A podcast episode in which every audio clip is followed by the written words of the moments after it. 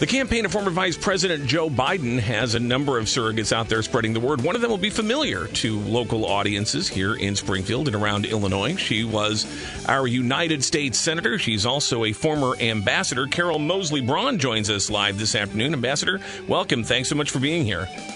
Thank you. It's my pleasure to be with you. Well, yeah. let me uh, first ask you why it is you are supporting Joe Biden in this crowded Democratic primary. Well, you know, he was my colleague for six years in the Senate, and I got to know him on the issues. I got to know his heart. I got to know what kind of person he was, and I have the highest regard and respect for him. And so when he decided to run for president, it just made sense that I would step up to the plate and help. Now, let me ask you: Are you actually calling from Iowa today? Are you actually on the ground there? No, no, sir. I was in uh, I was in Nevada. I see. And I just left there. I'm now in, in Louisiana. Actually, I'm in Mississippi. So you're traveling all over on behalf of the, of the Biden campaign. What are you seeing and hearing on the ground? What are people saying about this Biden candidacy? Well, I think so far there's been a, a great reception, as far as I can tell. Uh, people believe, as I do, that he's the only one that can beat the president uh, in the election, and so. Uh, I'm hoping that the Iowa caucus, as well as the New Hampshire primary, come out uh, in a positive way for him. But we, elections have uncertain outcomes. You just never know, we, right? That, that's certainly true, and we've seen a lot of polling that shows uh, shifting pictures and neck and neck races in both Iowa and New Hampshire. Bernie Sanders is obviously very much in it in both of those states at this point.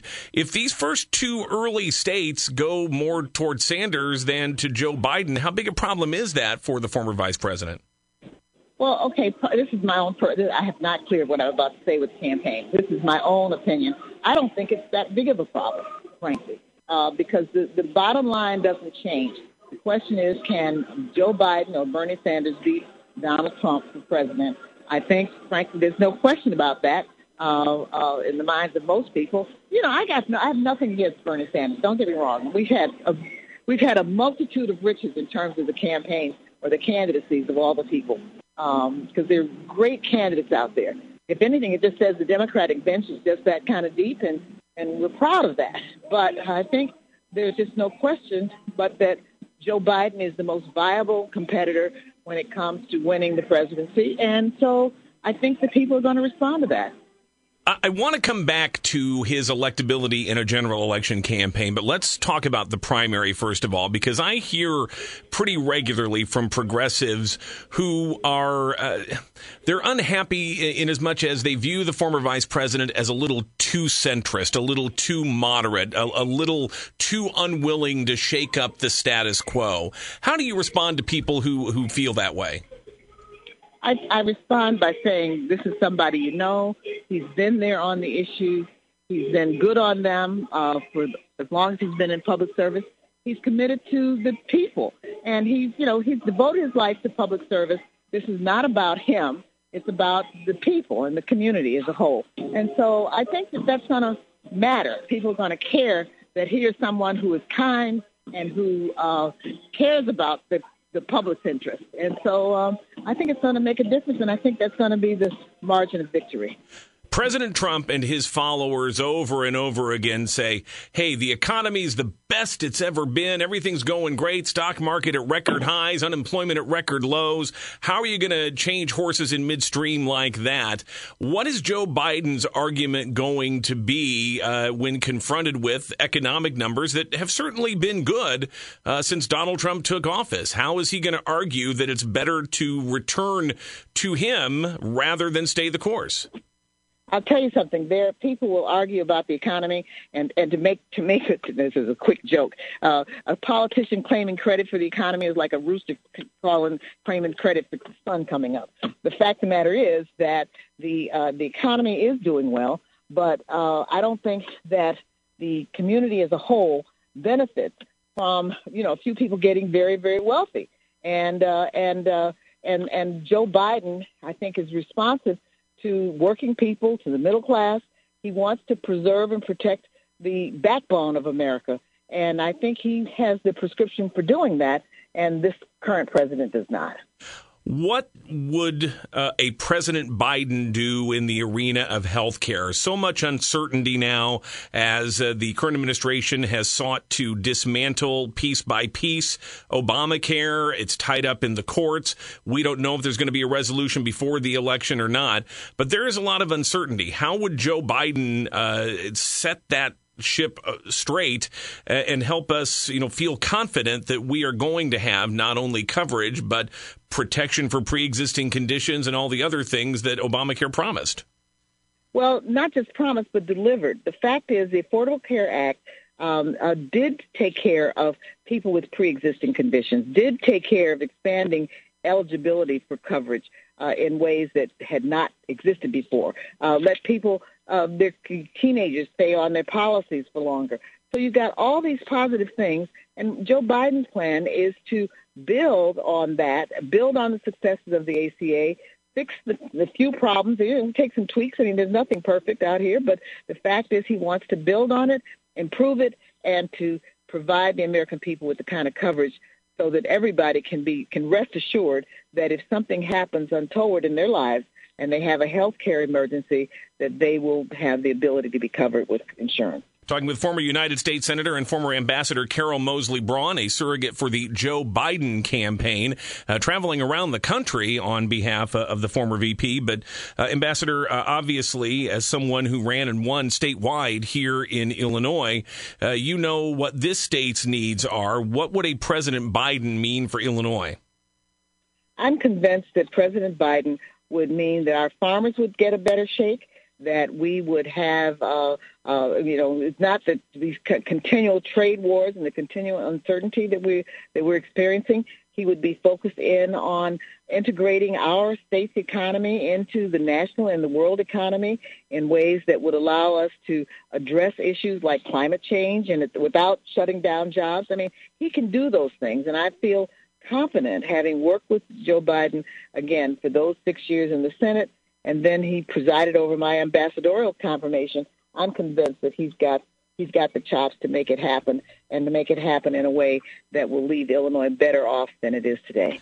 We have been going through a historic impeachment trial out in Washington of the sitting President Donald Trump, whose lawyers have used this opportunity and this somber occasion to throw mud at former Vice President Joe Biden, to uh, suggest that he is somehow uh, involved in corruption, that he was making untoward deals, uh, benefiting his son, interfering in Ukraine uh, to to help his own family line their pockets, uh, and they're repeating these things enough that it certainly seems seems from here that it, it's sticking with some people. How big a problem is that for Joe Biden in this campaign, and how much damage is this doing? Well, I hope it's not doing any damage because the fact of the matter is that it has been this conspiracy theory that the president has come up with has been debunked by everybody that's looked at it. It's just a lie, and you know, you you if you if you repeat a lie often enough, it begins to take on the patina of truth. And people, some people will buy into it because they want to be supportive of the president and of, of Donald Trump, and and they don't want to face up to the fact that this guy used and abused his office to try to get dirt on who he thought was going to be his strongest political opponent, and the, and that political opponent is Joe Biden. So again, to talk about the fact is to reach so far, you're going to reach into what his family has been doing as a way of of throwing uh, uh, mud on him It's just it's it's it's a reach, and frankly, one that people ought to reject. Fair-minded people I think will reject it. And yet, it looks like, unless there is some dramatic, unforeseen change in the next 24 to 36 hours, this president will be acquitted at his impeachment trial, which he will paint as exoneration, as vindication. How much does that complicate the uh, the, the, the prospects of unseating Donald Trump in November, when he's going to be able to uh, spend the next six months campaigning that he was the victim of yet another witch hunt? Well, you know something. When I was growing up, we had an expression: "Liar, liar, pants on fire." So the fact of the matter is, he's got the votes not to get convicted. I think. I mean, unless you know, we don't know what will happen because there are uncertain outcomes on these things. But uh, uh, the fact is that uh, it, just raw power is not what this country is built on. We, we're, we're built on the rule of law, and the rule of law says that you don't use your office, use official uh, taxpayer authorized, congressionally authorized money to try to get dirt on your political opponents. That's just it's just wrong, and that is what is at issue here. Whether or not a president can ignore the rule of law and sufficiently uh, leverage again the taxpayers' money and the taxpayers' uh, power to get a political opponent. And I think the answer should come down to be no, and we'll see we'll see how um, the Republicans will respond to it. If it's going to be a matter of party over principle. It has certainly seemed to me that in the uh, just over three years since Donald Trump took office, he's really done very little to try to expand his coalition or to bring new people into the tent on that side. What is Joe Biden going to do to reach out to people who were Trump voters in 2016, people that Hillary Clinton called deplorables, uh, and to try to, to bring them into the fold for him? I think again, he, Joe Biden will be able to point and is pointing at the fact that he's always been there for working people. He's he's he's sacrificed and and and you know you go through a record that of 20 years, and this guy has consistently been there for working people, for for people who uh, have to earn a living, who have to support their families. He's he's been there for them, and he will continue to be there for them. And I think that should appeal to some of the people who crossed over to vote for Donald Trump in 2016. So uh, I think that I think we've got a really good shot at winning this if Joe Biden is the nominee. I got to ask you one more question here because uh, one other thing I hear from a lot of people that makes them a little bit nervous is the vice president over the years has been known for uh, having the occasional gaffe or saying things that are a little bit awkward, uh, and, and, it makes some people a little bit uneasy. Uh, how much uh, of an issue or concern is that uh, among those who are reporting Joe Biden just you know worried that the, the next campaign stop something might come out that's a little bit unfortunate, a little bit awkward, and, and makes people just cringe a little bit? Yeah, I don't. You know, we'll see. I don't think so. Uh, but again, the campaign trail is so unpredictable; you just never know. I'm going to recount a, a personal story. He he made a comment uh, during one of the debates about Senator Kamala Harris, and he said, "I'm supported by the by the only black woman elected to the United States Senate." And she said, "Oh, well, excuse me, I'm here." And so, the funny thing about that is that for years I was the first and only. Now I'm just the first. so the fact that he left off that he left off the first part and said the only part, you know, that made people, some people said it was a gaffe, but the truth is, you know, it was a normal kind of mistake. And so the fact is that all of us, nobody speaks in poetry here. At least I don't think so. I mean, we all have have slips and uh, uh, say things in less than elegant ways. And I think that to the extent that the vice president does that or has done that on occasion, I think fair-minded people will understand and will say, "Look, this is not a this is not a game changer." Former United States Senator, former Ambassador Carol Moseley Braun. It's been a long time since we've had the chance to talk, but I appreciate you taking the time this afternoon. Great to hear from you. It's my pleasure. Thank you.